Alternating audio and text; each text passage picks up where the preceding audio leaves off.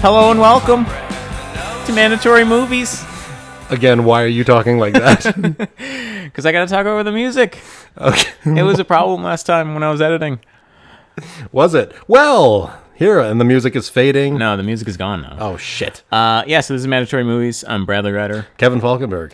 That's his name. Uh, and the I don't of the introduce show. myself, I just say my name.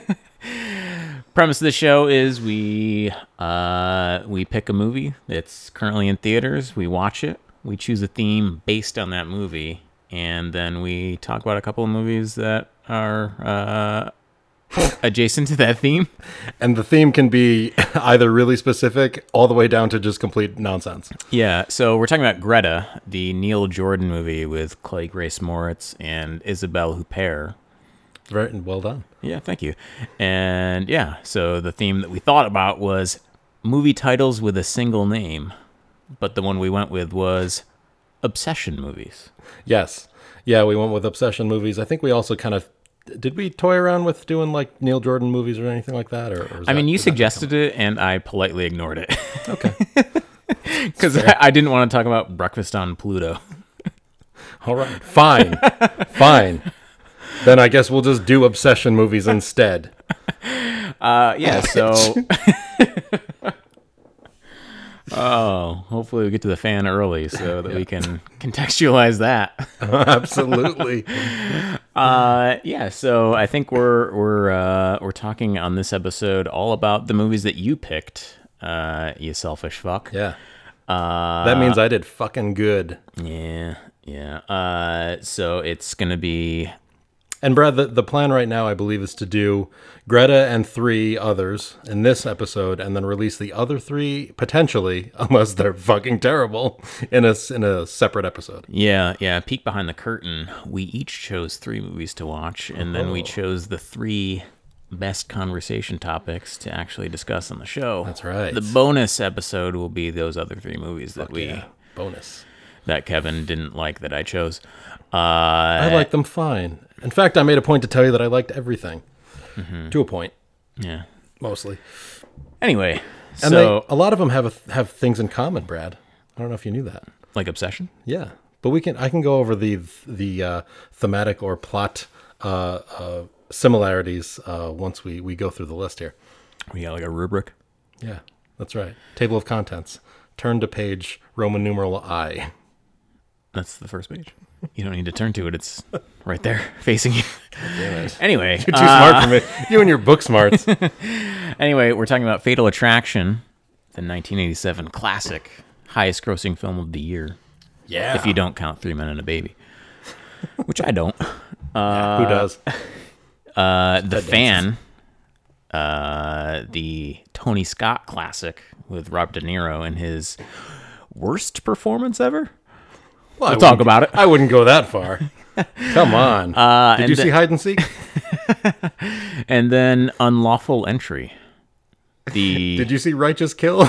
Jonathan Kaplan classic yes. Unlawful with entry. Ray Liotta and Kurt Russell. And oddly enough, we're doing uh, three movies from 1996. I realized today. Are we? So yeah, uh, in, in combining both episodes with all of our picks. I, you know, I gave one peek behind the curtain. You don't need to give a second. Oh fuck. Uh, that doesn't really make sense. Uh, No, it I'll probably cut it. It's a, it's a bit inside baseball, Brad. Oh, Which brings us to the fan. that's a little joke for the fans. yeah. the fans of the fan. there are none. There's this guy. Uh, so Greta, I'm a fan of the fan. let's get right into it. I'm not. Uh, but yeah, Greta. All right. I don't know who actually chose this. March was a poor month for movies Yeah. to discuss about Well, theatrically. I think because part of the problem was sentence. we thought about doing like I think one of the options was Captain Marvel, and we figured like, what are we really going to do with that? Because everybody's talking about comic book movies, and everybody's talking about that movie, and yeah, so it was just So- kind of like, let's avoid it. Let, let's avoid it and talk about a movie that nobody even wants to hear about. Exactly. exactly. you know, it's Well, I funny. mean, like, what are we gonna do with Captain Marvel? Like, do Captain movies? Like, Yeah. watch Captain Phillips and fucking Captain Ron? Actually, that we should have done that. God damn it, and uh, Flight. that doesn't fit my motif. Well, Denzel Washington plays a captain in it. Yeah, but it's not a captain movie. It's there's no captain in the name. Captain Corelli's mandolin. Ooh. I think I made that joke on the last episode. Damn it. We also talked about. I think I um, got it. Because joke is a very generous term for for that statement. naming a title of a movie that I think is humorous. No, but uh, we also talked about doing um, Us, which just came out. But I, and I think that was part of the reason that you know if we wanted to put an episode out for in a certain time period, that picking one at the end of March was going to kind of hinder us a little bit. So we ended up going with Greta. Greta, yeah, a movie that you know I read a bunch of reviews for this, and they're all like those three paragraph reviews because reviewers just have nothing to say about it.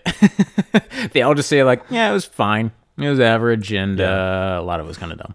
They're like, yeah, it's pretty schlocky, pretty B movie ish, and uh, you know, it's fun. I actually I had a good time watching it. So I kind of did. Uh, So Greta, for those who don't know, which is all of you, um, yeah, uh, Chloe Grace Moretz plays like a girl who's what in college, Frankie. Like that. Yeah, her character's name. that was burp. Sorry, we can edit that out. Uh, yeah. So, so she finds a a handbag on the train and decides to pick it up and return it to its owner, who is Greta Hideg, played by Isabelle Huppert. And uh, they start this awkward friendship, and uh, Greta is this older woman who's lonely, and just uh, turns out that she lures young girls, or just I I don't know why it's always young girls, but it just happens to be. Uh, but she just leaves these handbags around, hoping that people will return them, and then she kind of stalks them and eventually puts them in boxes and kills them. Long story short, she's fucking crazy. Yeah, she's crazy. Yeah, and um, I think one of the reasons you mentioned the the young girl thing, I think because she, I guess, had a daughter who she quote unquote tortured in this manner when she was growing up, and then later killed. She killed herself, Something like that. Some- yeah, the girl the girl didn't odd. want to play the piano or something, and Greta was upset about it, and so, so she locked her in a trunk. Yeah. Spoilers. Nah, we're not spoiling it. Nobody's gonna watch this. No. Select few. So anyway, uh, what are your thoughts on Greta? Um, uh, it was kind of just uh, I don't know. I, there were things that I liked about it. I thought that Like what? when, well, Brad, I'll tell you. Name one. Brad, I'll tell you. Uh, I liked. Uh, uh, uh, how'd you pronounce it? Isabelle Huppert. Compare. Yes, I I loved once she got to really ramp up the crazy. I, I thought she was like infinitely watchable because she was killing people and dancing around and and you know pirouetting in her living room and all this shit and it was just kind of it was entertaining to watch. I'll agree that it was infinitely watchable. Unfortunately, Neil Jordan thought that it was only worth like four minutes of the movie. Yeah, that's true. Uh, yeah. So for the rest of the movie, um, she's. I mean, I think she's good, and she's the only reason. She's really the only thing about this movie that's really watchable. Uh, if without her, if this was just like, uh, you know, like Ashley Judd or something like that, then uh, I might have walked out, even though Yeah. we were going to be recording on it. I think um yeah, I, Nothing against Ashley, Ashley Judd. I did. I mean, the plot plot wise, it was pretty pretty on the nose with everything. It was fairly predictable the entire way through. Um, they, they even we just found out spoil a lot of things in the trailer that were kind of supposed to be surprise moments in the movie. But I think maybe they were banking on no one seeing it, so um, they were trying to give away as much as possible. But um, yeah, I, I Gotta lure know. him in like a handbag. Yeah. I did like because they were both the reason why they were kind of um, attracted to each other to kind of start a friendship is because um, Chloe's character Frankie, she her mother just died like a year ago. She has a bad relationship with her father, and so she was kind of kind of had like a neediness that she needed like a a, a- mother or father figure in her life. And then she meets Greta, who comes to find out you know her husband's dead. She lost her dog or whatever the fuck that was. Her her daughters. She said her daughter was in France. Find out later she's actually dead. Spoiler, whatever. Um, so they they both have kind of this need to connect, which is kind of where that relationship stems from, and then it just goes kind of off the rails once uh, Frankie finds out that she was tricked.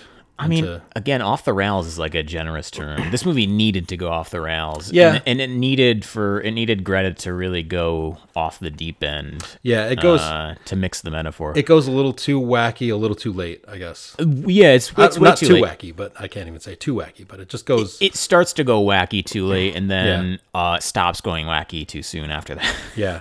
Uh, it's, it's very there's a lot of things that were just kind of odd and just I don't know.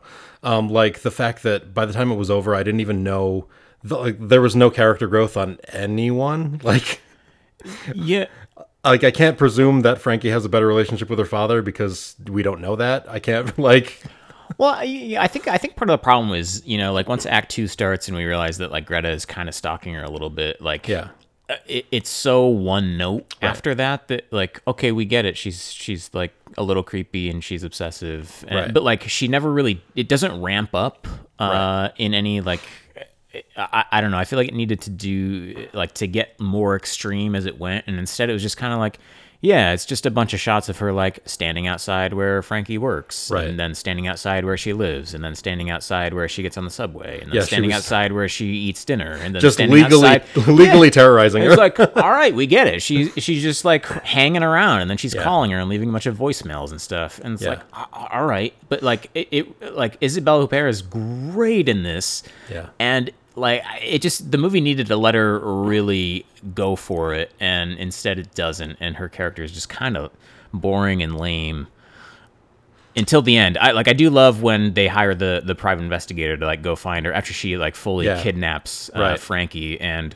and like locks her in the box. You know, and there's there's that whole sequence which you kind of alluded to where she's like literally dancing around while she like uh you know injects this guy with like Yep. uh, uh I don't know some kind of paral- par- paralysis serum. Apparently, I got injected with it right there. Um, you know, and then she Right the like face. yeah, she ends up shooting him, and like she's just dancing around. There's a bunch of close-ups of her feet, which are kind of weird. Yeah. Uh, but like kind of fit the scene and are fun to watch. But then it, it like very quickly after that, that that's Yeah. it. And then we're just watching her like nurse Frankie while she lets her out of the box for two seconds. And you also the thing that was kind of I, I don't know if if it was meant to be disturbing or if it was just supposed to be like confusing because by the time the movie's over you're kind of wondering like what the point of it is like why is she doing this like because she seems to like she captures a girl locks her in a trunk and then like fucking moves on to the next girl and it's like so what are you trying to do Yeah. like Yeah. Because because when Frankie shows up at the beginning, you hear the knocking on the wall, and you find out later that that's because there was a girl in the in the secret room behind the piano. Yeah, I did kind of like that though. Yeah. I, I thought that was cool the way that was revealed. Right. Um, Which, but it's strange because it's like so. She could have just let Frankie go because she was trying to escape. Mm-hmm. Nothing was happening to her. She could have just moved on to the next girl, which she does anyway. Yeah. I I don't know. It's just very odd. If it's Which like, you know, and the next girl is Frankie's like friend and roommate who Right. apparently was riding subways for six months trying to Right. find the handbag that she was leaving. Yeah, and then and- she comes in and you know, her friend who was overly cautious the the girl from New York the the the rich the you know friend who mm-hmm. it, it ends up is totally right about everything by mm-hmm. the end of the movie Uh, like I don't even I, I like I, the whole thing I'm trying to con- figure out what message they're trying to send where like Frankie is from out of town she's I'm from Boston Yeah. with a thick Boston accent and I am uh, from Boston. yeah, I just moved here. I'm from Boston. We we give old ladies back their purses in Boston. It's like, Yeah. okay, what? Why is that a thing? Is that a thing that people from Boston give purses back? well, everyone knows about Boston Yeah. people. But the, and then her roommate's like, um, oh, you shouldn't trust any with a thick New York accent. Mm-hmm. Oh, oh, you shouldn't you shouldn't trust anybody. This is New York City. You shouldn't. Yeah, blah blah blah. And it turns out she's fucking right. Yeah. And and Frankie can't defend herself. She doesn't like every time she tries to defend herself and escape, like she fucks it up, Mm-hmm. or she's she doesn't seize opportunities that she like blatant opportunities that she has to leave Yeah. or or kill Greta or whatever. She can't bring herself to kill Greta. She can't bring herself to let Greta die. Mm-hmm. She's just like this complete wuss. And I'm like, what message you trying to send? That like you shouldn't be nice and return handbags? Like what the fuck? It's so odd. I also think that like at, at the point where Greta or, uh, or where Frankie gets kidnapped and put in the box, like there's kind of nothing left there. uh, You know, because because the movie doesn't let Greta really Right. uh, uh, like go crazy. Um, uh, like there, that that whole sequence is really boring to watch. And it's like 20 minutes in the movie. Yeah. where there's this totally like far more interesting thing happening where uh, Frankie's friend is searching for this handbag and eventually he's going to come rescue her like i'd much rather like sort of switch over and have that be the third act where we're we're sort of watching this girl hunt for the handbag Yeah. uh and instead or find a way for Frankie to save herself. Like to have her like bratty Yeah, asshole yeah. friend save her. It's like what? but it, yeah, everything just seems so passive in it, and Yeah. just kind of like, ah, this is boring. And then even when she like rescues her, it's not even like a big sigh of relief. It's just kind of Right. like, yeah, all right, I It's guess. kind of like, well, whatever. thank God that's over. Oh, Yeah. But not even, not even that, you know. And th- but then uh, I think doesn't at the end of the movie like f- her friend wants to kill Greta, but Frankie tells her not to, and then they lock her in the trunk.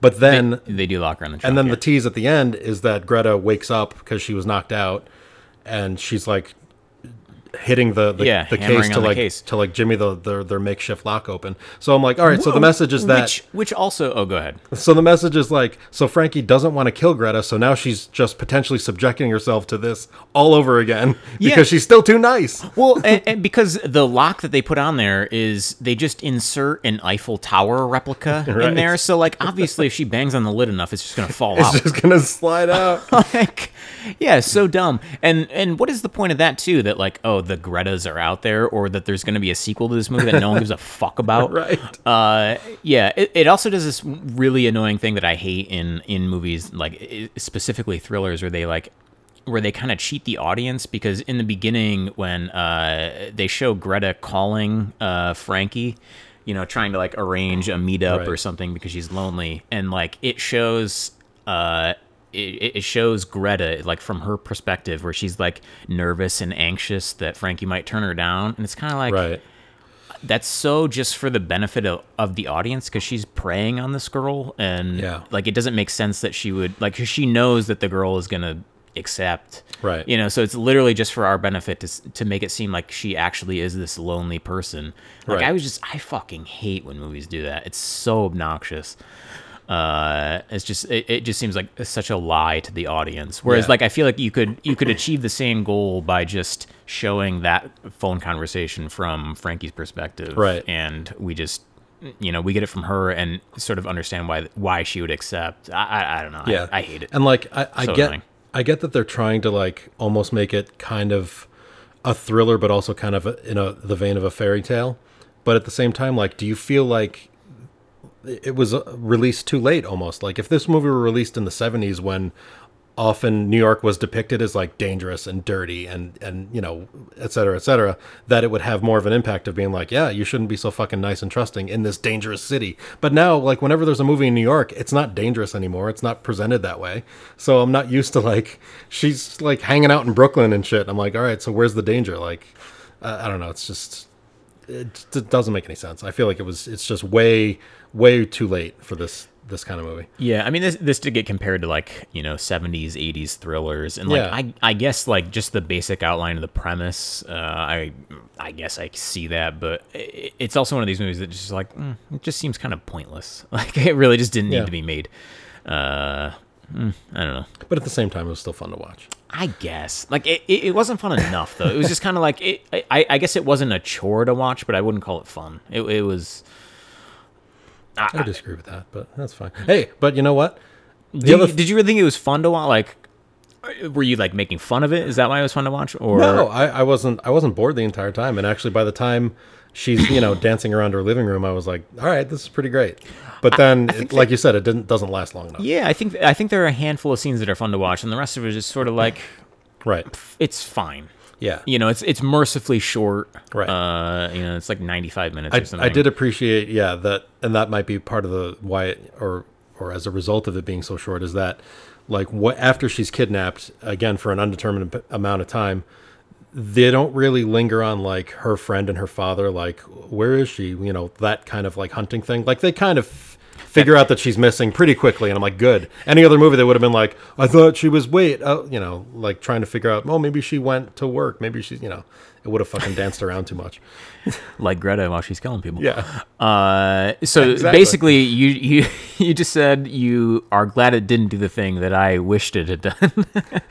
Is the third act. We focus on the girl searching for her. oh no, I like that part, but I'm just saying, like when she, when I was watching her play the best friend and the father at the same time, because she's texting them both from Oh, yeah. from Frankie's phone, saying like I'm with her, I'm with him, like telling them both the opposite story. Gotcha. That I thought that th- that it was gonna be. I'm, I was sitting there thinking like, oh, so it's gonna be forever until they get together and figure out that they were both fucking lied to. But it happened like the next scene. I'm like, all right, good. Gotcha. I'm like, so we're actually, you know, we're we're quickening the pace here.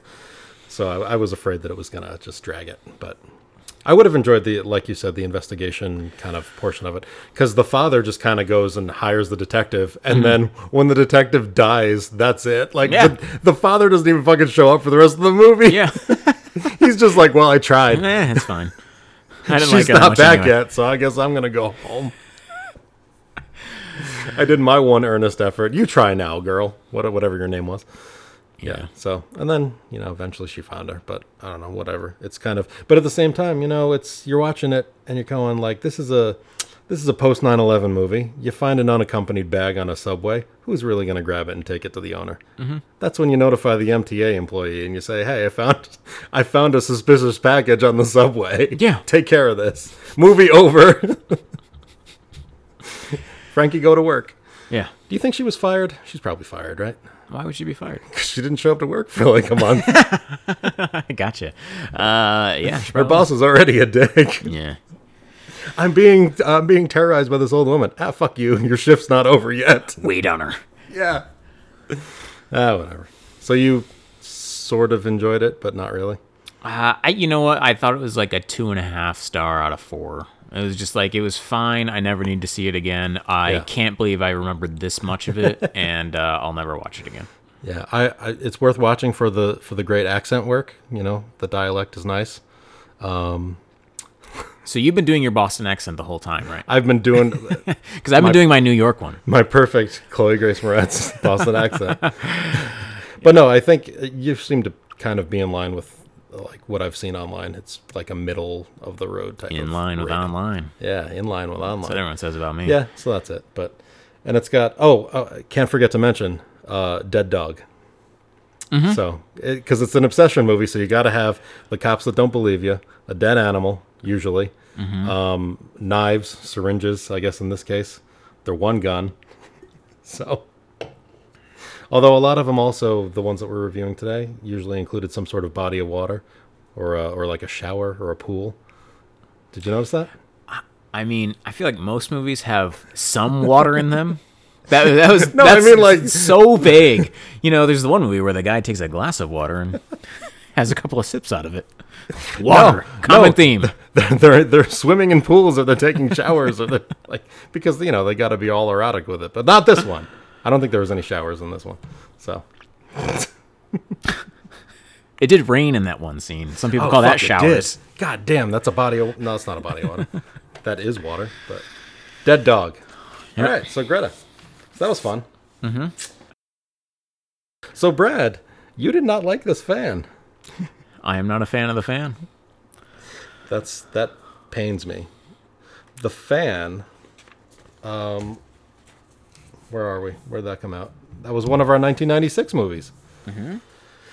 Yeah. So, Brad, what's a quick synopsis of the fan there, or would you like me to do it?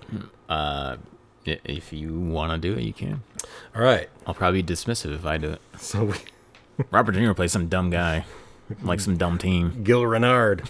Hold on, let me pull it up so we can get I can get the character names right because it's important to me. Is that Gil? Is that my buddy Gil? Yeah, so yeah, De Niro plays Gil Renard, super fan of the San Francisco Giants in the year where they sign hot shot player. Is that the baseball Giants, Brad? Yes, the San Francisco ones. I didn't say the New York Giants, idiot. uh, yeah, so he's a fan of the Giants. They sign Wesley Snipes, who plays Bobby Rayburn, to a forty million dollar contract, Bobby. and uh, he. Ball, face the fucking ball. These are all quotes from the movie that appear nine hundred times.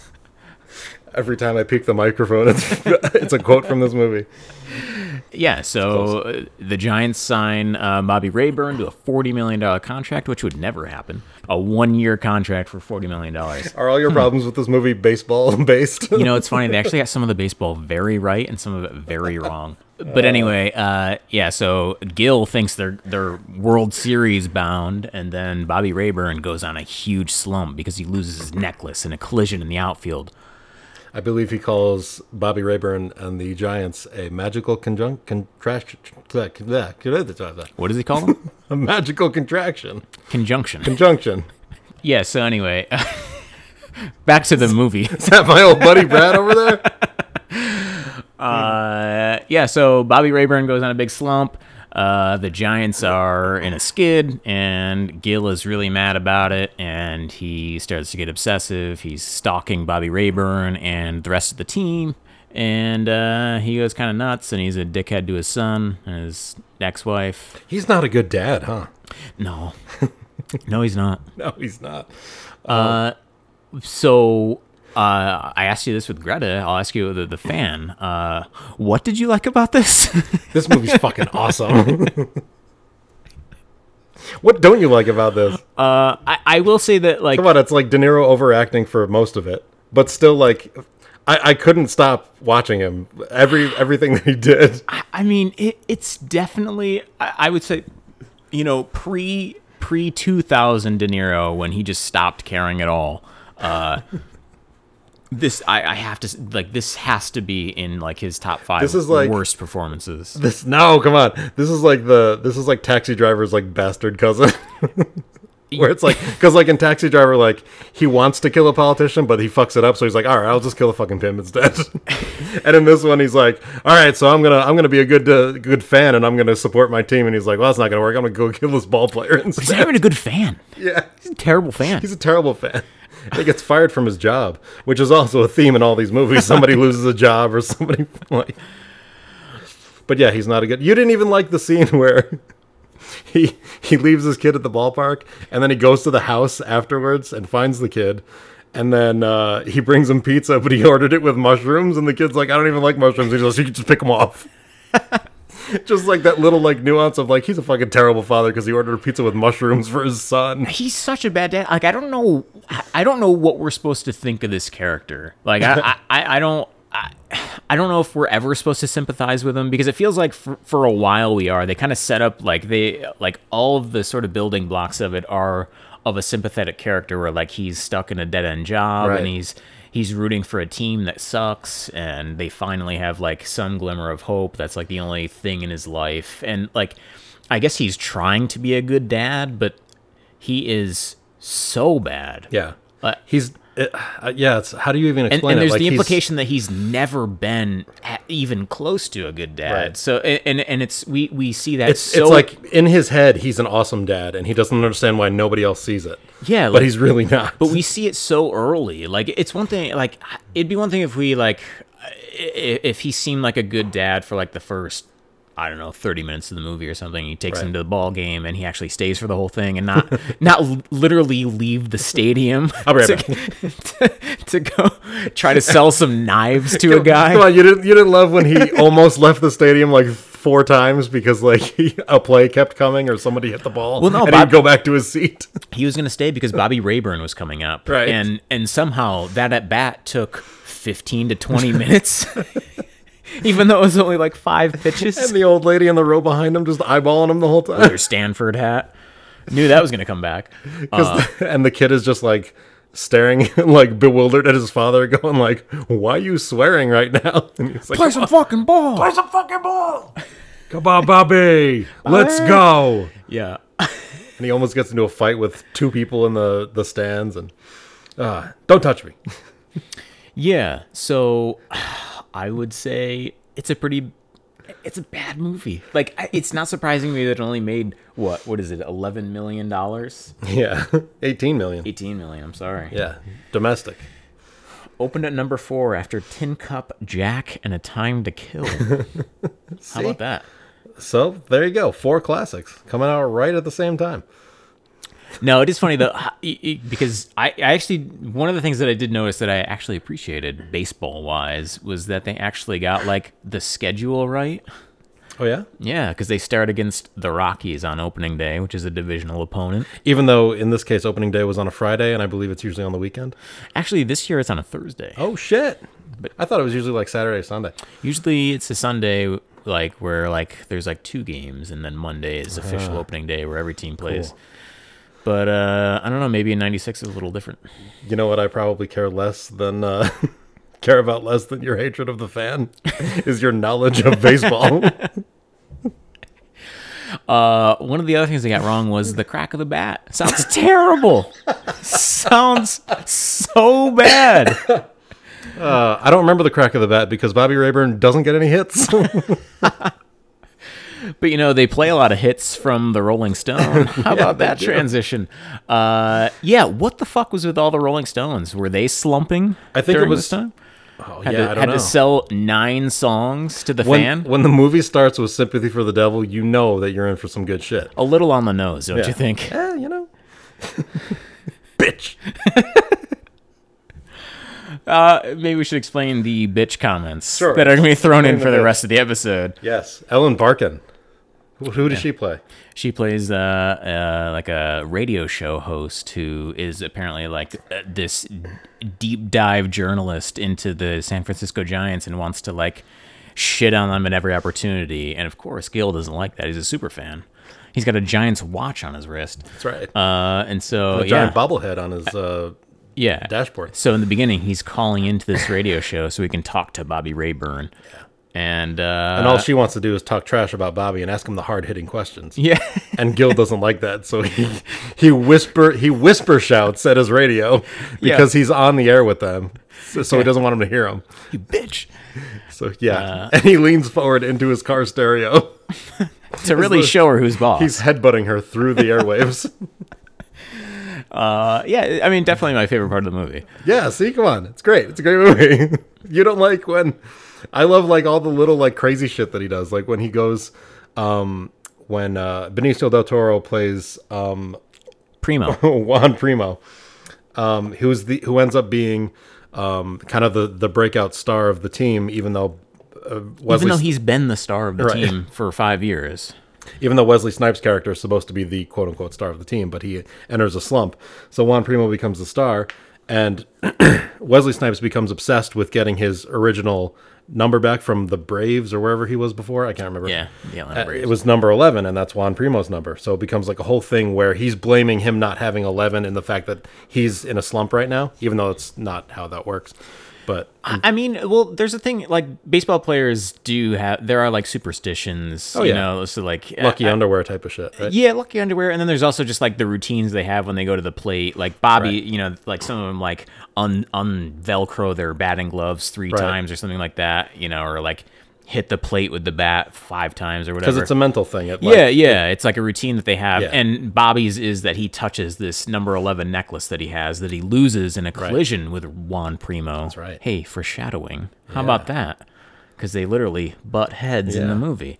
They're on Um, a collision course.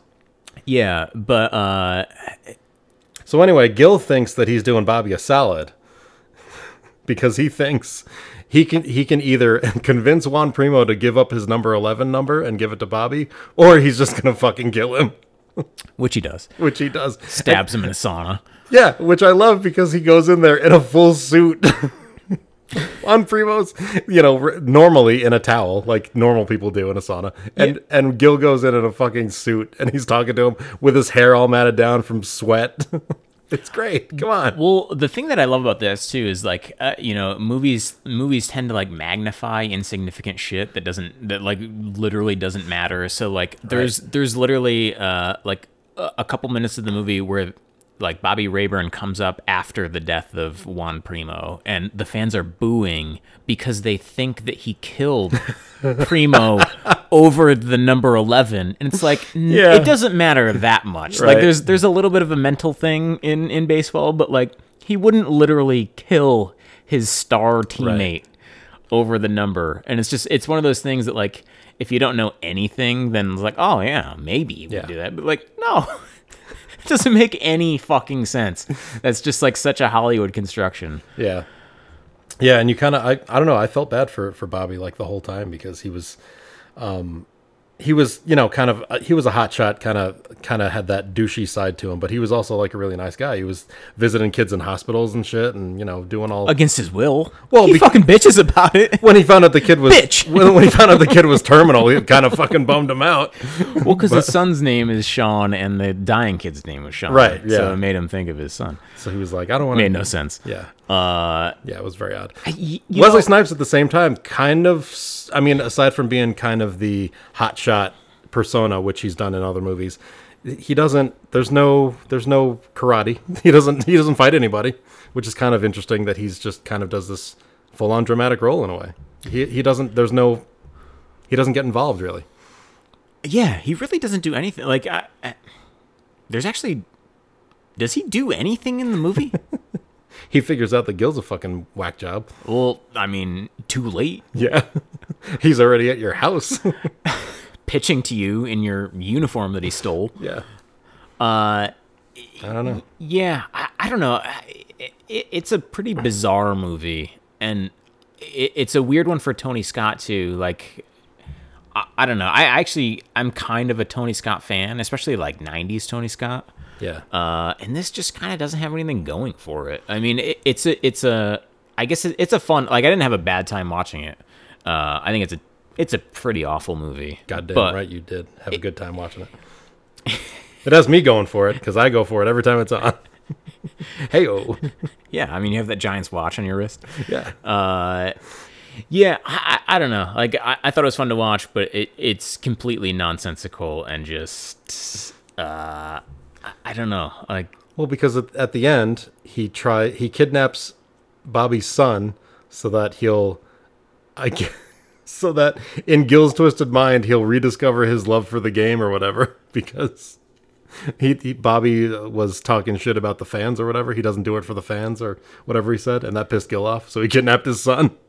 well, yeah, because he says he, you know, when they're after he saves his son from drowning, Yeah, randomly. Uh, yeah, these like pitching to him With and the- talking and like, hey, yeah, you, I saw you broke out of that slump. How'd you do that? Because he wants credit for it because Right. he killed Juan Primo.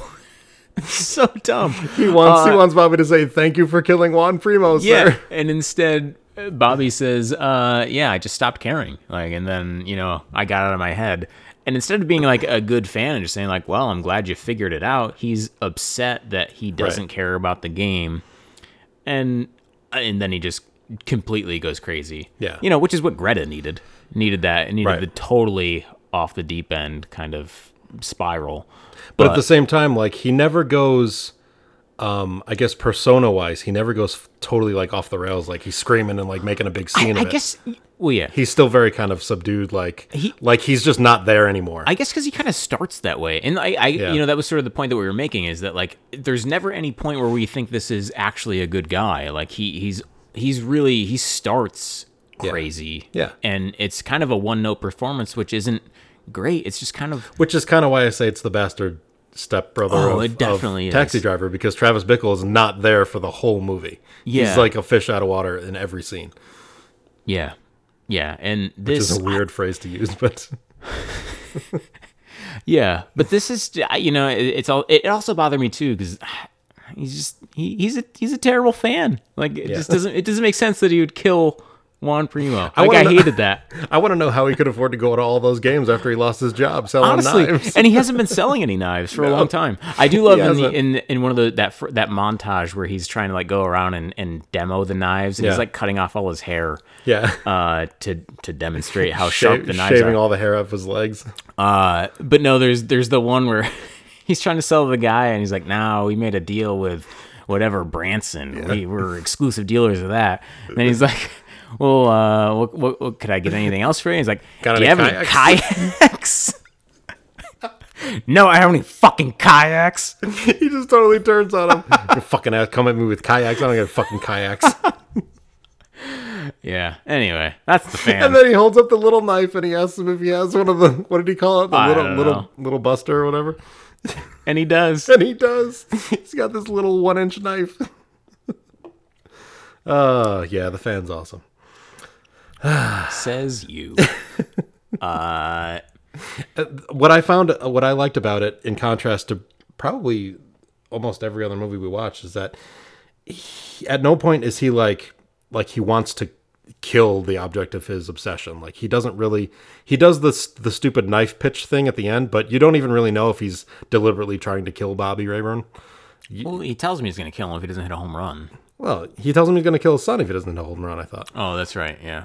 Well, I mean, is that any better? Because he he's not going to kill he just- Bobby. he's going to kill his fucking nine-year-old Well, no, son. that's what I'm saying. But it's it's uh, there's there's uh you know other people that die in all these movies, but the object of the affection is usually like I'm gonna kill you by the end of this. You know, it's like it happens in Fatal Attraction. It happens in you know almost everything. You know, that's another thing that I didn't like about this movie, Baseball Wise, is that in the end, when he, he's going to kill Bobby's son if Bobby doesn't hit the home run. He's dressed and, as an umpire, and you're like, where did you yeah. get that costume from? Oh, God. He became the home plate umpire. Give me a break. Uh, How the fuck did that happen? no, but uh, it, one of the, like one of the impediments to him hitting a home run is it starts raining, and it's fucking pouring. The field is like flooded. They would have called that game like Yeah. hours ago. It never would have even taken place. And Bobby's like, go on, baseball. I can play the game. I got, my, my son's gonna die. Play the fucking game. You're killing me. yeah, it was good. And John Leguizamo was in it for some reason. Yeah, he, like yeah, he has a pair of glasses on, I guess. so, you know, He's acting. got a couple scenes. And uh, do you want to talk about the song beats? the Rolling Stones soundtrack. No, the uh, the random every time Tony Scott throws a Nine Inch Nails chorus in there or something. He keeps playing snippets from Closer throughout the movie. Not sure why. Just like it's it's just him unhinging. I guess is supposed to be the the reasoning. But yeah, I'm sorry you didn't like the fan, Brad. I don't know what to tell you. I guess you take it up the A's. like Jason Pellegrini's dead. Yeah, that's a that's another just amazing, terrible, like mid '90s line of yeah, another Rolling Stone song Jason playing. Pellegrino says Mick Jagger's gay. Yo, well, Jason Pellegrino's dad takes it up the ass. So bad. what does that even mean? And his son's just looking at him like, uh, what? Why are you talking about my does- friend like why does that? Jason Pellegrini gotta get hurt? Yeah. Anyway, Anyway, it's great. Do you want to? Should we move on to the next one? We're going to agree to disagree on that, aren't we? Mm.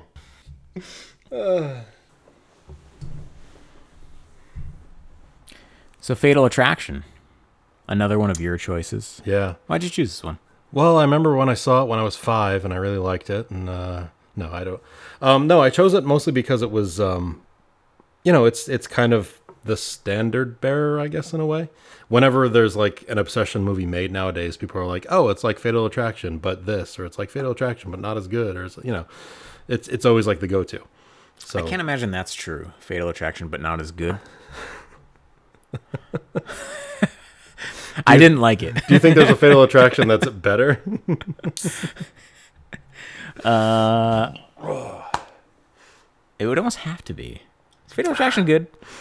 I liked Fatal Attraction. Yeah. Yeah, I would have liked it better with the original ending, to be honest with you. But Yeah.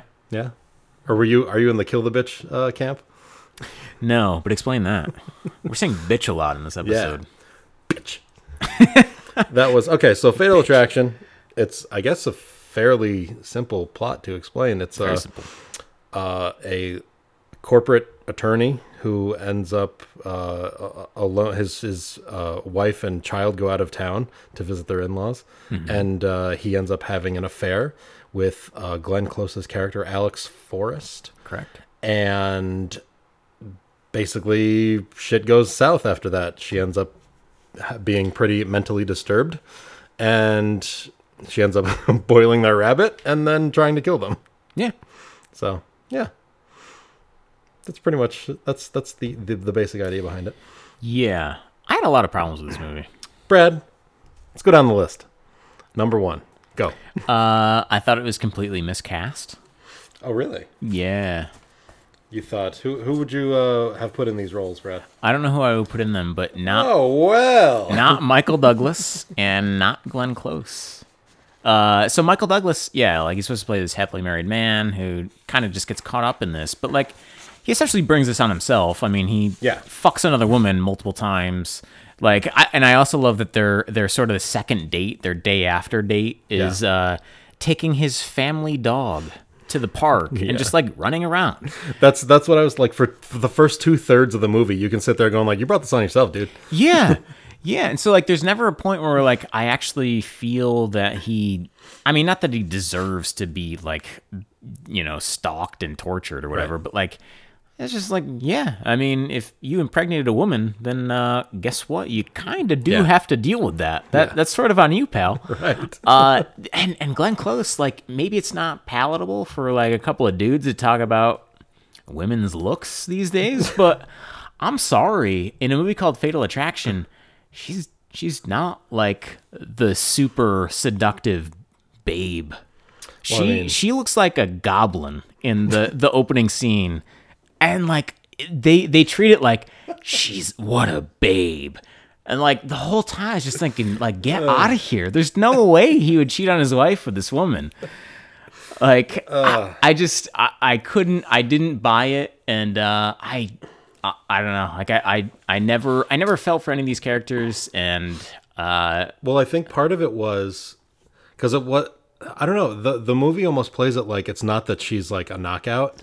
It's almost like he has this chance to do something that's that's like naughty, and she's willing, and she's kind of like making him think that it's okay to do, and then he ends up going through with it. Like, Oh, I didn't get that.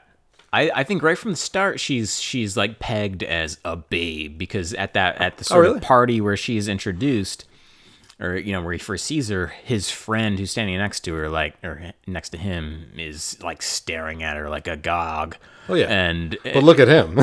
well yeah yeah but then like uh, you know michael douglas like goes up to the bar and like sees her like and has that little exchange with her which kind of like starts everything off I guess it doesn't help that the first shot of her is her supposed to be looking like like uh, uh, two guys like they're a couple of assholes. again she looks Which like, is, like, I'm not- sorry she looks like yeah. a goblin It's not a good start.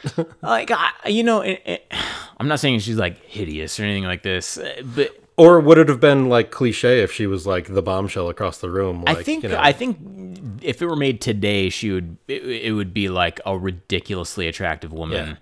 Whereas, like, I, I- mean, I just I feel like it has to be. I feel like it has to be somewhere in the middle of these two because, like, somewhere in the middle. I, I don't know, like I could not buy it the whole time I was watching it. It was just like, no, like you wouldn't, you wouldn't Keep like, talking. We're gonna get canceled in episode two. Yeah. We're gonna be hashtag. Brad's trying to say is he doesn't think Glenn Close is hot. No, but like that. But that's the whole point of the movie. Is it's called Fatal Attraction. Like, I'm sorry, like, I couldn't buy her as an attractive woman. I like. I just. I, I don't know. The, the movie kind of falls apart. From that first scene, Yes. Yes. Does it not? I don't know. I didn't really think it fell apart. I was kind of like, You were in. You were like, yeah, I'd, I'd fuck this woman. I'd cheat on my wife with this woman because it's raining outside and I have nothing better to do. I wasn't supposed to think that, was I? Yeah. No, I spent half the movie going, you brought this on yourself, dude. No, I did like taking stepping out of that. I liked the No how, comment on that. No, I'm not commenting on the fact that you don't think Glenn Close is hot. I'm sorry, 40 year old Glenn Close. Just not not worth leaving uh, your wife for. Was she 40 when she made this movie? Yes, Yeah, she was. She was pretty good for 40. She looked every mm-hmm. bit of 58. Oh, when she looked like a goblin in the opening scene. We'll tweet out a picture. we're not gonna tweet out a picture. We are because we have to justify why I'm saying this several times. I like that you started this with like, this might not be uh, good for a couple of dudes. I'm like, a couple of dudes. Hold on, time out. You're the one fucking talking about this. Uno dude. Un dude. I don't even know where the fuck to go from there. That bitch. Bitch. That's not palatable either. Anyway, What's to say on your notes? Glenn Close is the best. yeah, Glenn Close is Super so hot. attractive. No, I was going by you know the story and the plot, where I was like, oh, isn't it interesting that like, well, because one of the complaints was that um, they uh, at the time it was very controversial when it came out because a lot of people were complaining that it's like anti this and anti that, and he's like uh, you know a user and abuser, and it's like, well, I mean. Uh, that's kind of one of the things that I liked about it is that they didn't make it like he's this Casanova Lothario like womanizer. He was like apprehensive about it at first until she kind of like made it seem like it's okay and he's and he's like oh i've got this opportunity to do something no one will ever find out and he started to get like kind of excited and nervous about it But like, uh, you know, she made it seem like it was okay. Like he still has to know that it's not right. right exactly Like, and But- we know that as the audience. which is what what I like because it's not it's not that black and white because she knows that he's married already. He knows he shouldn't do it. She kind of knows she shouldn't do it, but she's also a single woman in the she doesn't city. She, She doesn't give a shit. she has nothing to lose. She has nothing to lose. Right. Well, I so this is, but this is the So thing. he's putting the ball in her court to say we should do this, but she's putting the ball in his court to say we shouldn't do this. Yeah, but but so, So I- I, guess the thing with that is yeah. like there needed to be there needed to be more of a buildup of their actual like chemistry and their interaction because Yeah. it's really just like the I do agree with that. this or or again or she needs to be like Natalie Portman like j- like Still hung up on that. yes yes I'm sorry No, I do like that because when they go, um, when they have their stupid little like meet cute thing where they not even a meet cute because they'd already met, but when they go when his they're in the rain and his umbrella won't open and they end up going to lunch or whatever. yeah I love how i instead he just stands in the rain instead of taking two steps backward under the fucking hood of like whatever the, Giant the cover arch of the building or whatever. Yeah.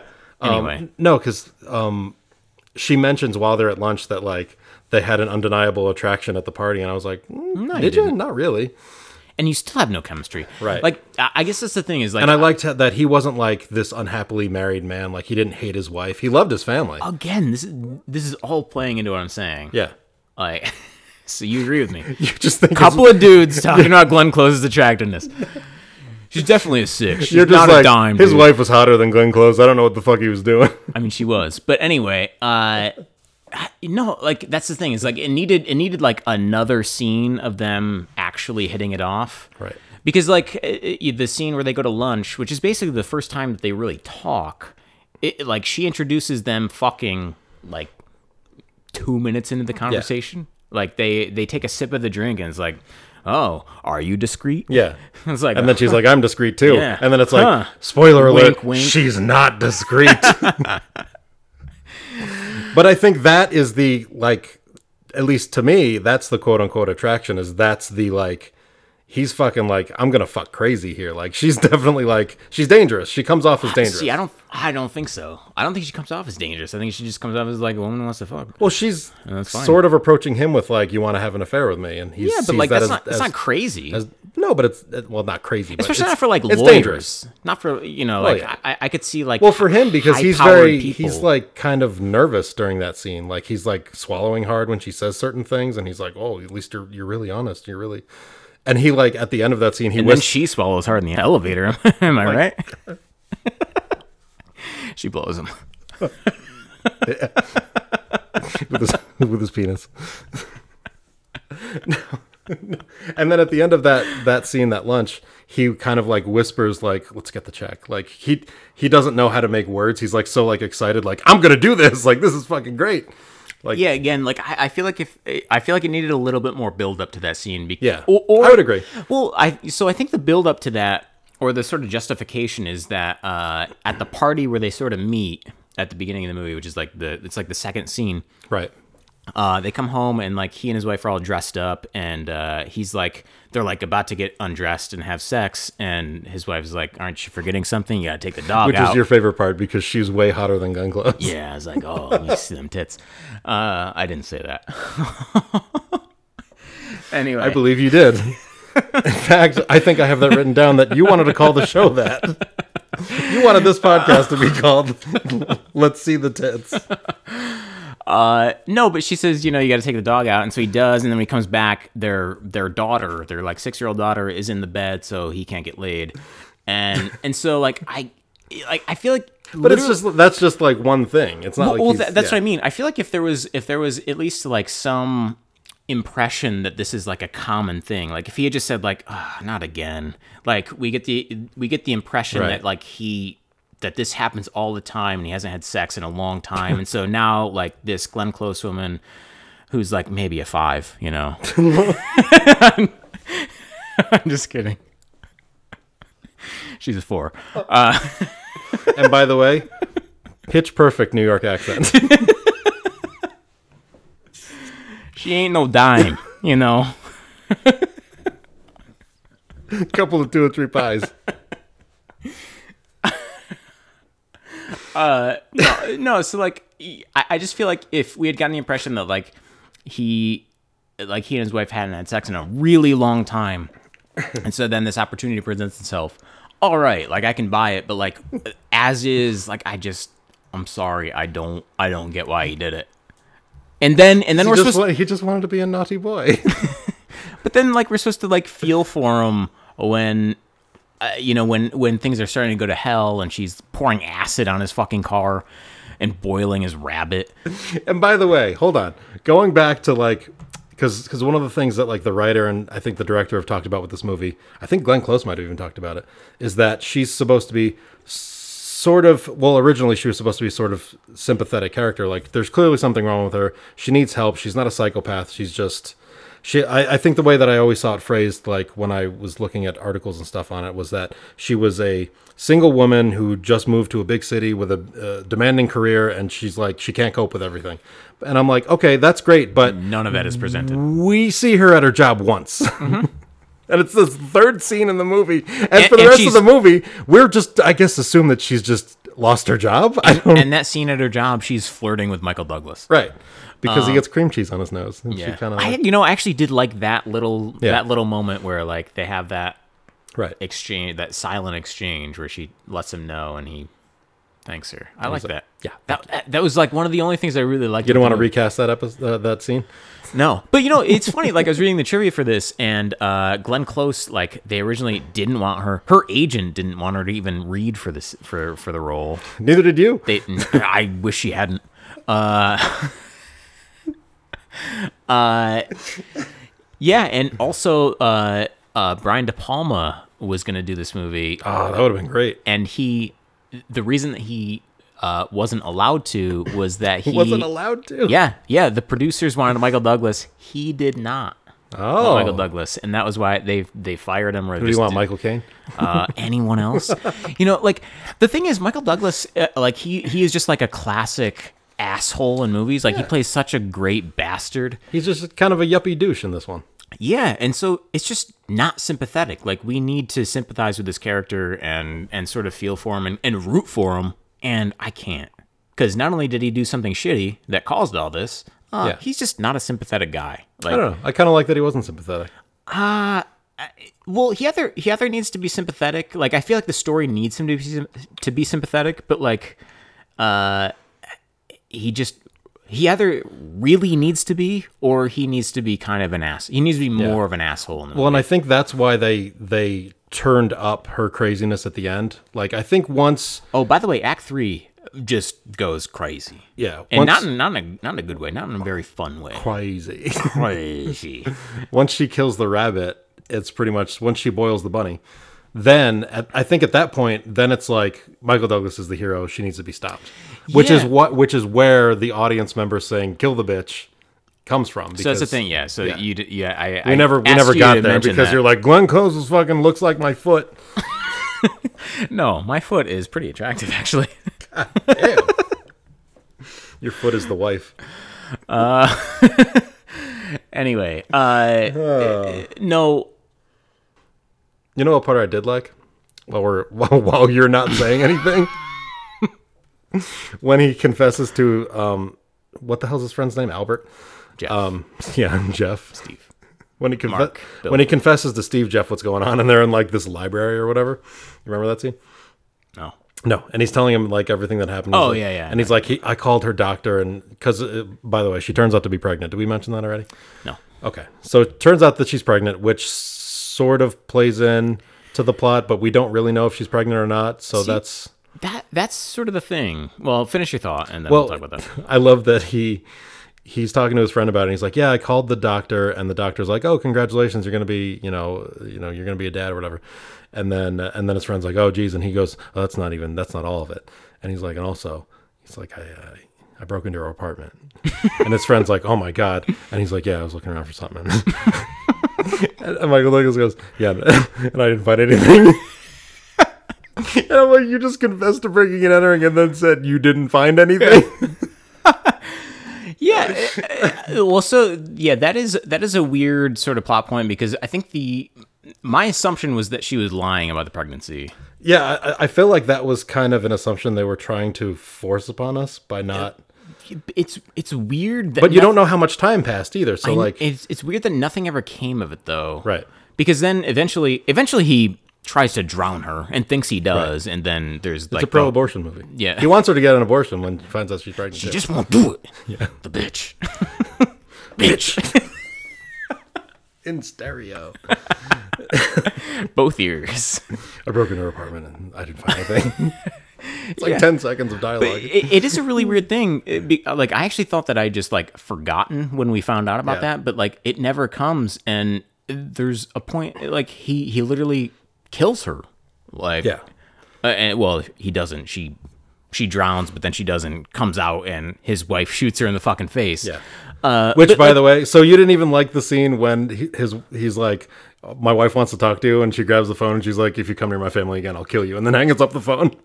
That's pretty badass, right? and then kills her. yeah. Well, later. No, so I didn't like that. uh, yeah, so that's what I was gonna say when I stalled out earlier. Uh, That was like the original Taken. I, I didn't like I feel like the movie needed to build I feel like the like the midpoint of the movie needed to be him confessing to his wife uh what he had done. Which he does. Uh Closer to the end than the middle. yeah, like uh, an hour and 40 minutes of the movie he does after after uh Glenn Close kidnaps their daughter and boils their fucking rabbit. Yeah, well, once the rabbit's boiled, you kind of have to explain a thing or two. But that's the thing is like I, I feel like I feel like it would have been a more honest and more uh interesting You should have been like, somebody broke into the house and must have killed the rabbit. I don't know. Uh, but no, I, I feel like if that happens an hour into the movie, uh, and then I think you know, and they have like an actual an actual conversation about what happened instead of just like, by the way, I fucked her, and she's like, huh, that stinks. and she's You're a jerk. yeah. Oh, and by the way, she's pregnant. Oh, yeah. Mm. yeah like it, that scene is like 35 seconds long and she just gets over it and then she's on his side. Like, I just feel like that wouldn't happen. Like, that's not believable at all. If that happens in the middle of the movie and they actually have like a real conversation about it, then we can actually get on his side and he can be a sympathetic character and we can just believe, like, root for him. Right. While there's the the you know the crazy woman stalking them. Well, you know, that was a problem that a lot of people had with the movie was they thought that he was too sympathetic. too sympathetic. Yeah. That Uh, when she dies at the end and they they like show the shot of like the the picture frame that it like gives off like oh happily ever after. Like we're all good now. And I think that? I think somebody mentioned that like in one of the long shots that like a cop shakes his hand or something. I don't remember that now, but I don't remember that. that like yeah, we got her. The bitch is dead. No, I just you know like I, because the uh, I I assume it's the rabbit boiling scene that's like on this list of the most memorable scenes of all time. Like I kind of just yeah. thought it was Bunny boiler ended up being a, a phrase for like a scorned vengeful woman. yeah. Oh really? Yeah. I I, I guess I buy it, but But and Glenn Close does not like that that became part of the lexicon. oh, I'm sure. She, But you don't care about that because you think she's ugly, and her opinion is not. no, I like I, I think I just think that scene falls flat. Like uh, uh, outside of just being like. I, I mean, it, it it's a stuffed rabbit in a pot of water. Yeah, but it, it just doesn't it doesn't really do anything because Right. I don't care. I mean, it's just the catalyst for him telling his wife what happened, basically. yeah, but I feel like I feel like if if he confesses halfway through the movie and then you know the bunny which he didn't want to get like for his daughter, like I feel like if that's sort of like the penance, you know, and like all right, we'll get the rabbit. And and then it gets boiled because it's like a symbol. So the rabbit their- is this punishment for fucking another woman. yeah, yeah. what are you even saying right now? What does that mean? No, I, I I feel like if that's if that you know because his daughter wanted to get the rabbit Right. and he wouldn't allow it, and then I feel like if if that's like how part of how he like reconciles his misdeeds. oh, okay. It's not his punishment. It's his way of making making Yeah, good. yeah, it, it's his way of like giving something up for getting something, getting some. You know, I, I think I have a, a prudent question at this point. ask it. Brad, would you rather fuck the rabbit than uh, Glenn Close? Thinking way too long on this one. Need I remind you, the rabbit did not blow anyone in an elevator. I don't know. Uh, did you like the original ending better? Uh, Or is it a one compared to a zero? It, it kind of is, to tell you the truth. Like I, I, I thought, I thought the ending sucked, and then uh, having seen the alternate ending, um, I also, th- I actually think the uh, the alternate is worse. Maybe, maybe because I watched it out of context, but uh, I don't think it makes any sense. okay. What about you? I think I like the original ending better. Yeah, I mean, I don't, I don't love it. Like, it just seems like a. But I feel like they didn't build up the original ending enough. Like we were saying, like they don't show her, they don't show her side of anything enough. Because the only thing that they show for Alex Forrest, the um, the five out of ten Glenn Close in, in Brad's book, The um, horrific. yes, the only the only relationship we have to her character is in relationship to Dan Michael Douglas. Mm-hmm. She's either calling him or stalking him or whatever. Like we don't see if she is like this broken, damaged, tragic character. We don't see it, which is kind of a bummer because I like that aspect to it. I, I would like to see a movie where it's all kind of gray area where like he fucked up and did this, she fucked up and and did it, or or you know they they did this thing together. They both fucked up. She's also kind of damaged, but it's not like a uh, we need to kill her, you know, to get rid of her. Well, I guess that's the thing is like for so much of the movie, it's uh we're supposed. I feel like what we're supposed to feel is like, gosh, I hope his wife doesn't find out. But like, I don't feel Which is- that because yeah. again, Michael Douglas is not a sympathetic Right. character. Like he, like he just he doesn't play that character well. And honestly, once like once she puts like acid on his car, that's like just tell your wife, dude. yeah, yeah. Then it, well, because then it just gets cartoonish, and Yeah. it, like I just feel like the the change is so is so rapid and so just like it's so sudden that like I I don't buy it and I don't care. Like I can't I can't really enjoy it because it just you know, it- it's just it's de- I such would've- a departure from like what I'm feeling for the rest of the movie. I would have loved after their one night stand when at the end of her one the, the one night stand she she slits uh, slits her wrists open, and he has to stay for like another night or whatever to make sure that she doesn't do it again or I don't know. But I would love to like there be one scene where like he's like you know bandaging her up and like hugging her or whatever, and there's just a shot of Michael Douglas's face and he's just like, oh fuck. Who's the monster now? He's like, "What did I do?" it's like I, I had sex with her and she slit her own wrists. yeah, which I also didn't believe. Like Michael Douglas wasn't that great. Yeah, he cried in an opera. Great. Yeah, but again, like you were saying, like okay, you want to you want to keep your distance. Like I don't believe the people who were like, "Oh, he got what he wanted out of her and then left." I'm like, no, that's not exactly what happened, No. but. But then at the same time, I'm like, why'd you go? Why'd you go back and have dinner at her place? And why? Like she cooked for you. You went to the park with the family dog, like you yeah. said. And it's like now we're entering into a whole other weird territory. Well, it's also like I, I feel we should wrap up. We're sort of circling, but uh, uh, like in that scene too, like I, I just felt like they never had really had any chemistry too, because there's that there's that part in that where uh, where he's like running after the dog and then he like falls down and she's like, "Oh God, what happened?" And he's like pretending to have heart pretending Right. to have a heart attack, and uh and she's like very nervous and then like oh he pops up ha ha ha Right. no i'm fine and then she like kind of ribs him back and says like oh my father died of a heart attack and and then he you know he he's he's, he's like, very "Oh, oh, he's very apologetic and everything oh, oh no i'm just kidding he didn't kidding, yeah. and then like And then he really did.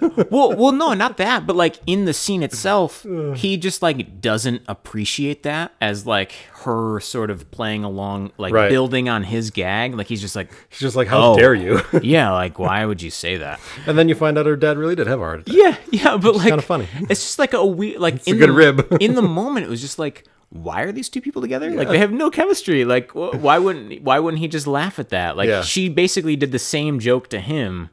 And he he's just like, oh, mine was hilarious. Yours was not. Just Fuck like, you. Um, no, but let's go fuck. That you wasn't blow me in funny. the elevator. No, but I don't know. It was it was a crazy movie on the whole. But you know what the most unrealistic uh, scene was? I think. when they fucked in the sink and she turned on the faucet and put water in his face. No, that was fine. No, I'm talking about oh yeah, when they fucked all I night. do that all the time. when they fucked all night, and then she's like, and then it's like, what do you want to do now? And then they go to a goddamn dance club, and I'm like, no, No, way, no. I was sleeping 10 minutes ago. Yeah. no way. Roll over, stop talking. You five. That was- Moving that on. was Brad's voice. yeah, I broke into her apartment and I, I didn't find anything. I almost feel like I should get the clip and we can play it. Yeah. I feel like I. Bitch. What's worse, us saying bitch a lot or me calling her a five several times? Uh, you calling her a five several times Yeah, I'm not proud of it, but because I'm quoting a movie and you're you're rating a woman on her looks. I'm quoting my feelings.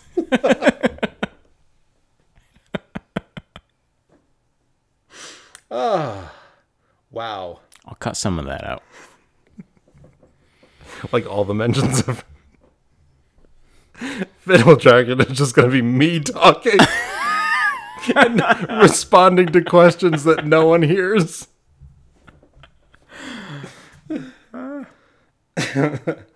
uh, intermission. Yeah. I, I hope it's obvious that the 1 to 10 scale was a joke. Is it Brad? Yeah, I mean, she was a 4. Yeah, I mean, you say she's a five, but I mean, is ten the best or is ten the worst?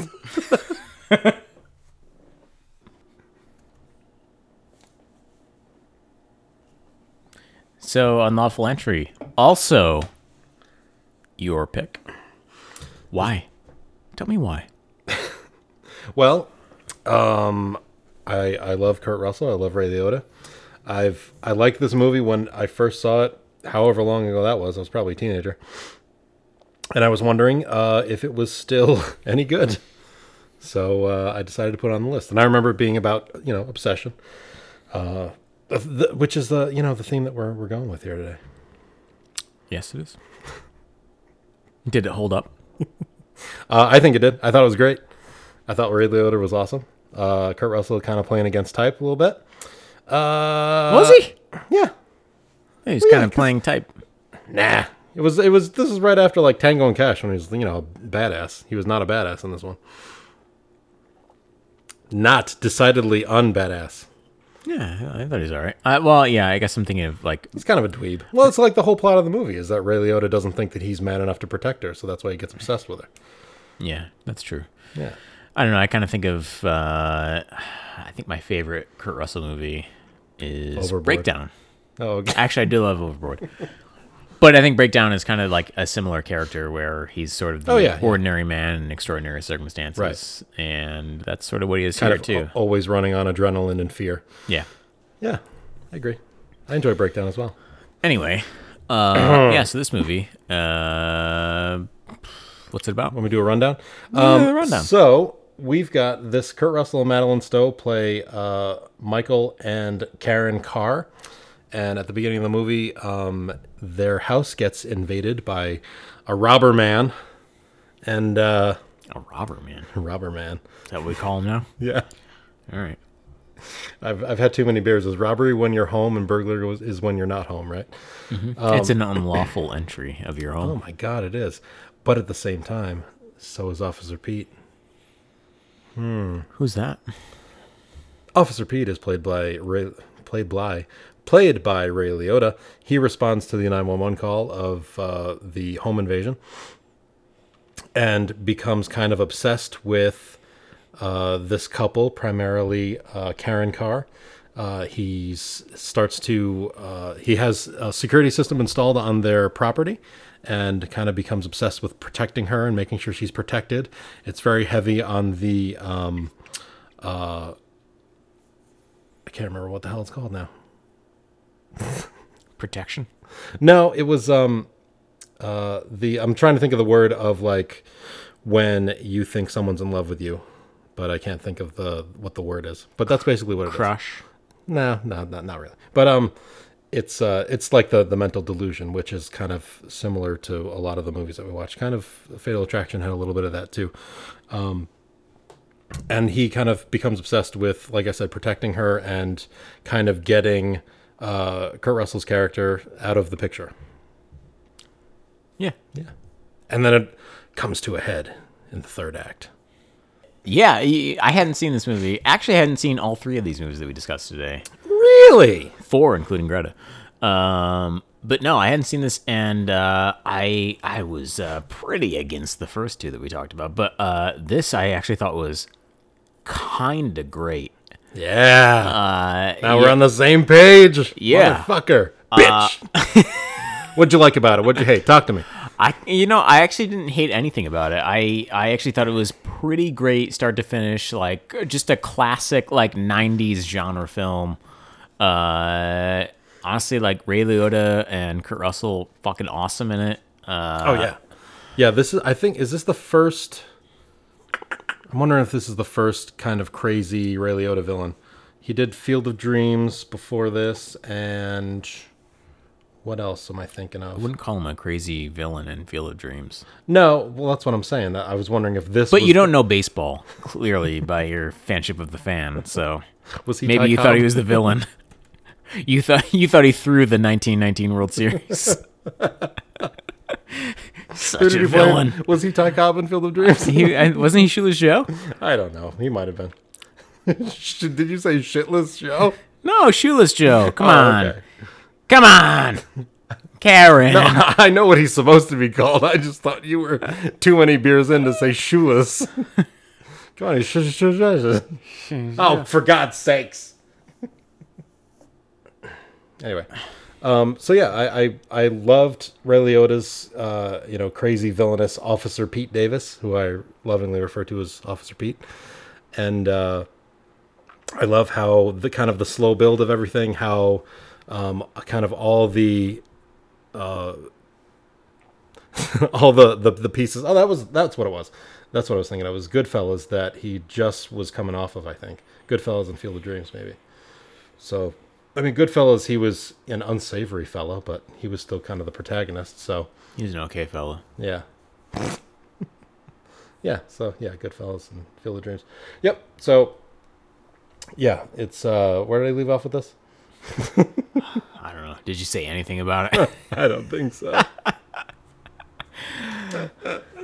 no, oh yeah, I, I remember what I was saying. Uh, I like how um, kind of all the pieces that he kind of set in place, kind of uh, all help to cause the like downfall of uh, of Kurt Russell's character, so he could get his wife alone and and uh, I I don't even want to say profess his love for her because he thought that she loved him, so he thought that it was just like giving her what she wanted, but it was just not the case.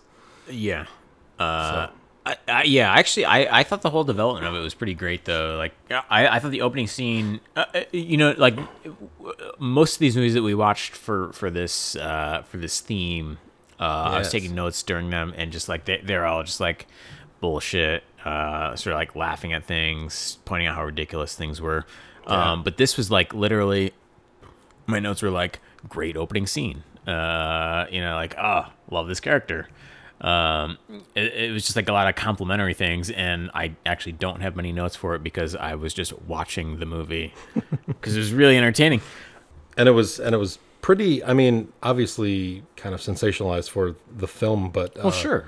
but still kind of grounded in realism yeah i thought it, uh, yeah I, thought it was like an exaggeration of of something that seemed fairly realistic. Do you want to know how realistic? Uh i have a feeling you want to tell me how realistic. Do you know that this movie came out two months after the la riots? No. But that i mean that that would that what, what do you mean? What is that? Well i mean like and he's an lapd officer so it was like this they had to actually adjust uh, and recut part of the movie because they of the riots and all that stuff so so it kind of added that level of hey you know everybody going to see it at that time that was like a hot topic of police abuse and abuse of power Yeah. Well, So- yeah, because I, I actually did like that because that that's something that happens fairly early on, where you know uh, Kurt Russell sort of befriends this guy because he seems like like a cool guy and he's helping him out. He installs a security system in their house, and he seems like a really good Very cop. earth, and then and then he he sort of uh, Kurt Russell goes on a ride along with him, and he uh, Ray Liotta like tracks down the guy that actually broke into their house, and uh, he basically offers to let Kurt Russell do whatever the hell he wants. Like he kind of wants him to like beat the shit out of him. Yeah, because earlier Kurt Russell was like, "I'd like to get that guy alone," and you know, this like just talking real big because Yeah, he's trying to talk he- tough. yeah, he's trying to to impress Officer Pete, yeah. And so then when he and he calls a bluff. Well, I mean, he doesn't really like uh, because yeah, I mean, he gets him alone with him, and he's he's basically like presenting him Right. to like yeah, go ahead and do whatever the hell you want to this guy, and which is basically the turning point. and yeah, it, I actually love that turning point too because Yeah. Kurt Russell is like he has the very human like I feel like it's a very human reaction in the first place to like I want to fucking kill that guy, Right. and then he actually gets the opportunity to, and he sees him as a human being, and he's on his knees at the at the hands of this guy who's kind of a psycho.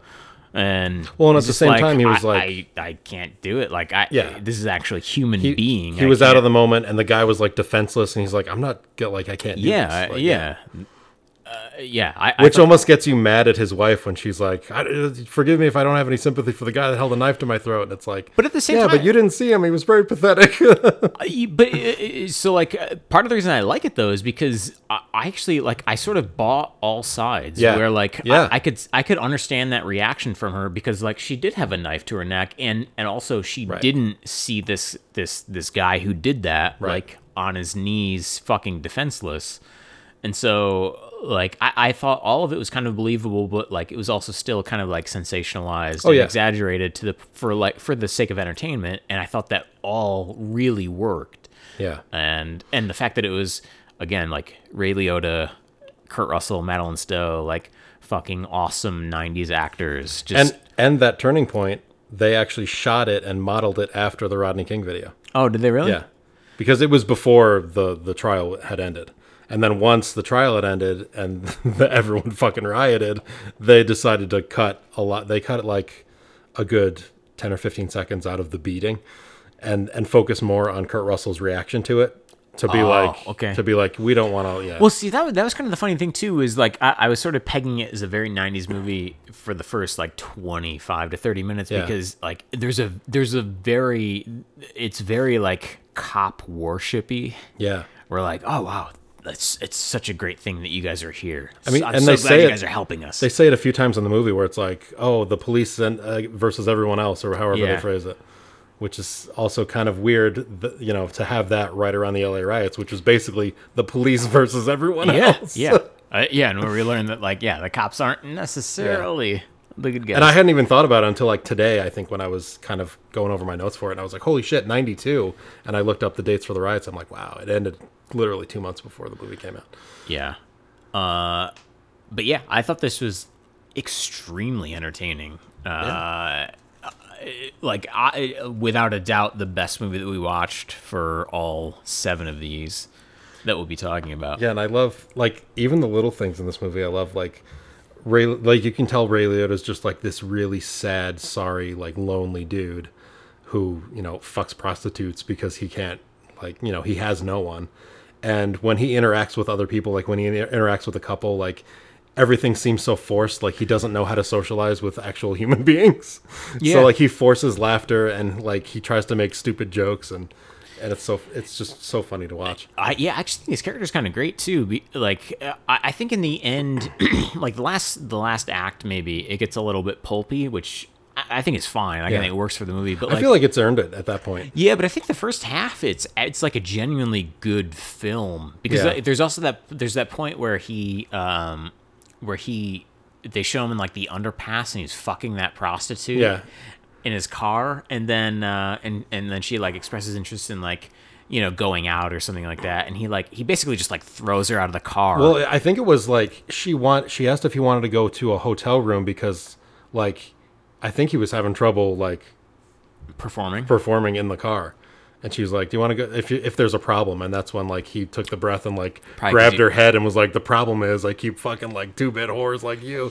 And then Yeah. he threw her out of the car. But so, I like, I thought the filming was kind of great in that in that uh, sequence because then, like, they're showing her, like, he he like peels out and he's driving away and they show her like on the ground disheveled Yeah. and then there's uh he had been asked to like come speak at a like a The very next scene. elementary classroom and so it starts the the voiceover of him like giving this presentation to like first graders Yeah. while we're we're staring at this prostitute that he just threw out of his fucking car all about helping people. yeah it's just like oh yeah my job yeah it's just like how, how he's like a hero all the time like i thought that was pretty fucking great And Uh, it's great. Like, um, the other thing I noticed is right after that, when he's asking Karen, Madeleine Stowe's character, to go get coffee outside the school, I, I was like fascinated with like his body language. Like he was kind of like not really, sort of slouching a little bit. Like he wasn't like presenting like this like bravado, like Yeah, this the macho macho, guy. cop thing.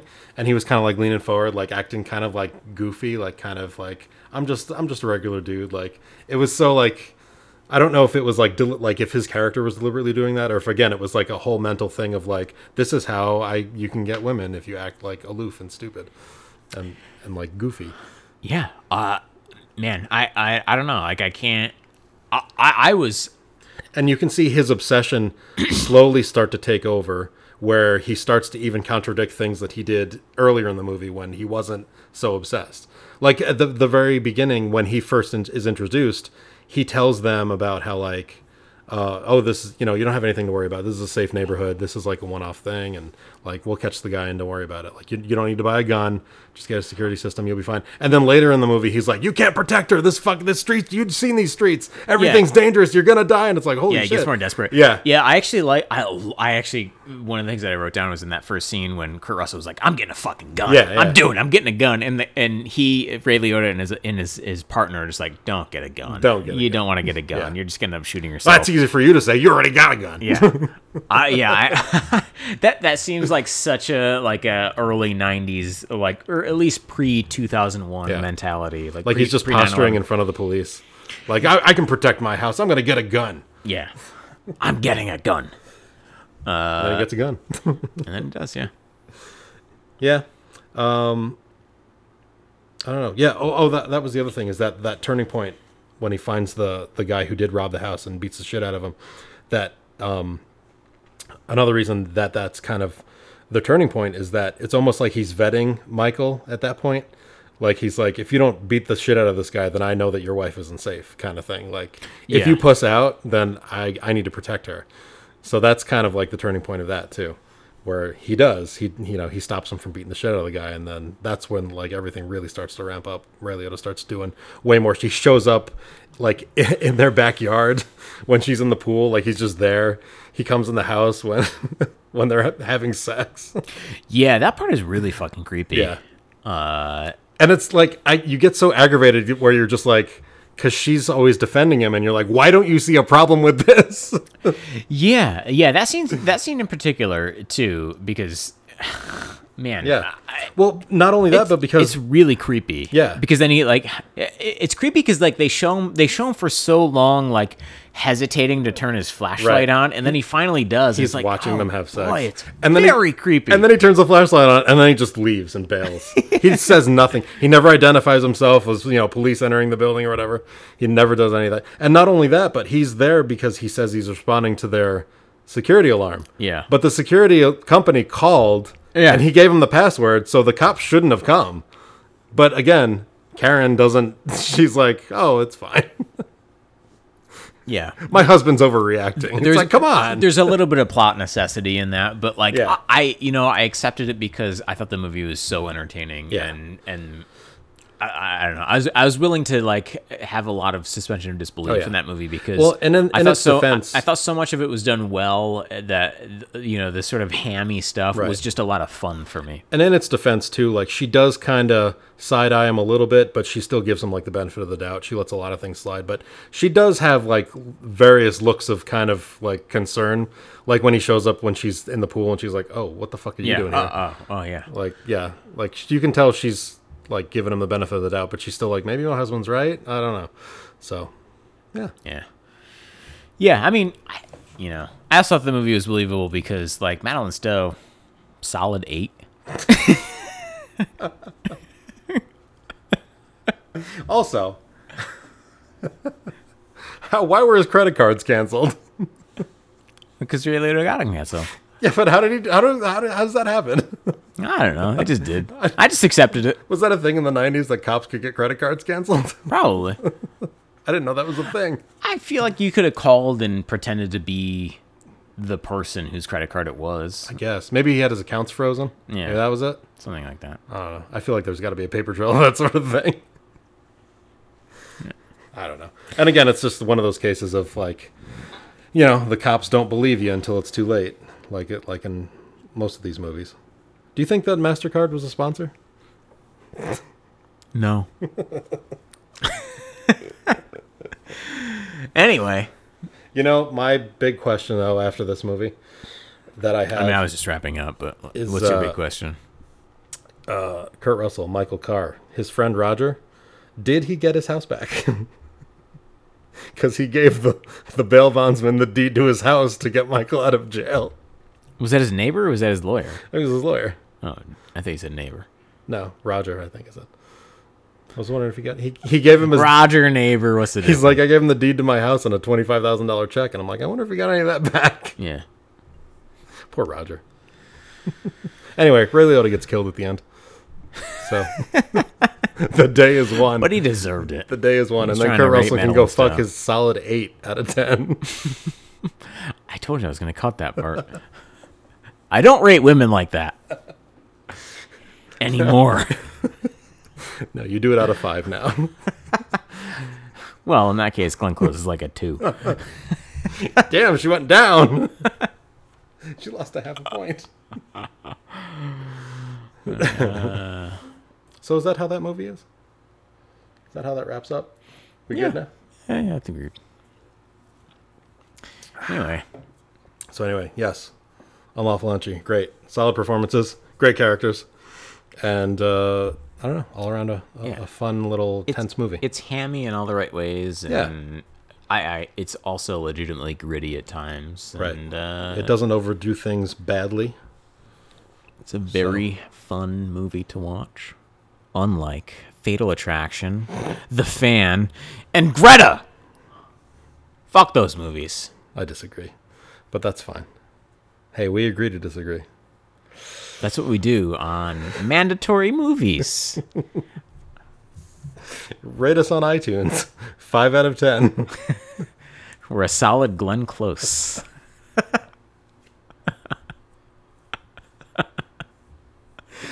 well, anyway, uh, I I You're gonna Prom- have a lot of editing to do. promise that I don't actually judge women on the 10 point scale. Uh, but no one is listening at this point because they think I do. Uh, but anyway, They've all turned it off. I'm Bradley Redder. Are you? Excuse me, I'm Kevin Falkenberg. Shit. I'm Dr. Edo. uh, yeah, I'm Kevin Falkenberg. He's Bradley Rutter. yeah, this is men, men. this is men, men. the bonus episode is gonna be great. Yeah, this has uh, been rating women with mandatory movies. yeah, yeah, it's been mandatory movies. Good night, and I'm ashamed. Bye.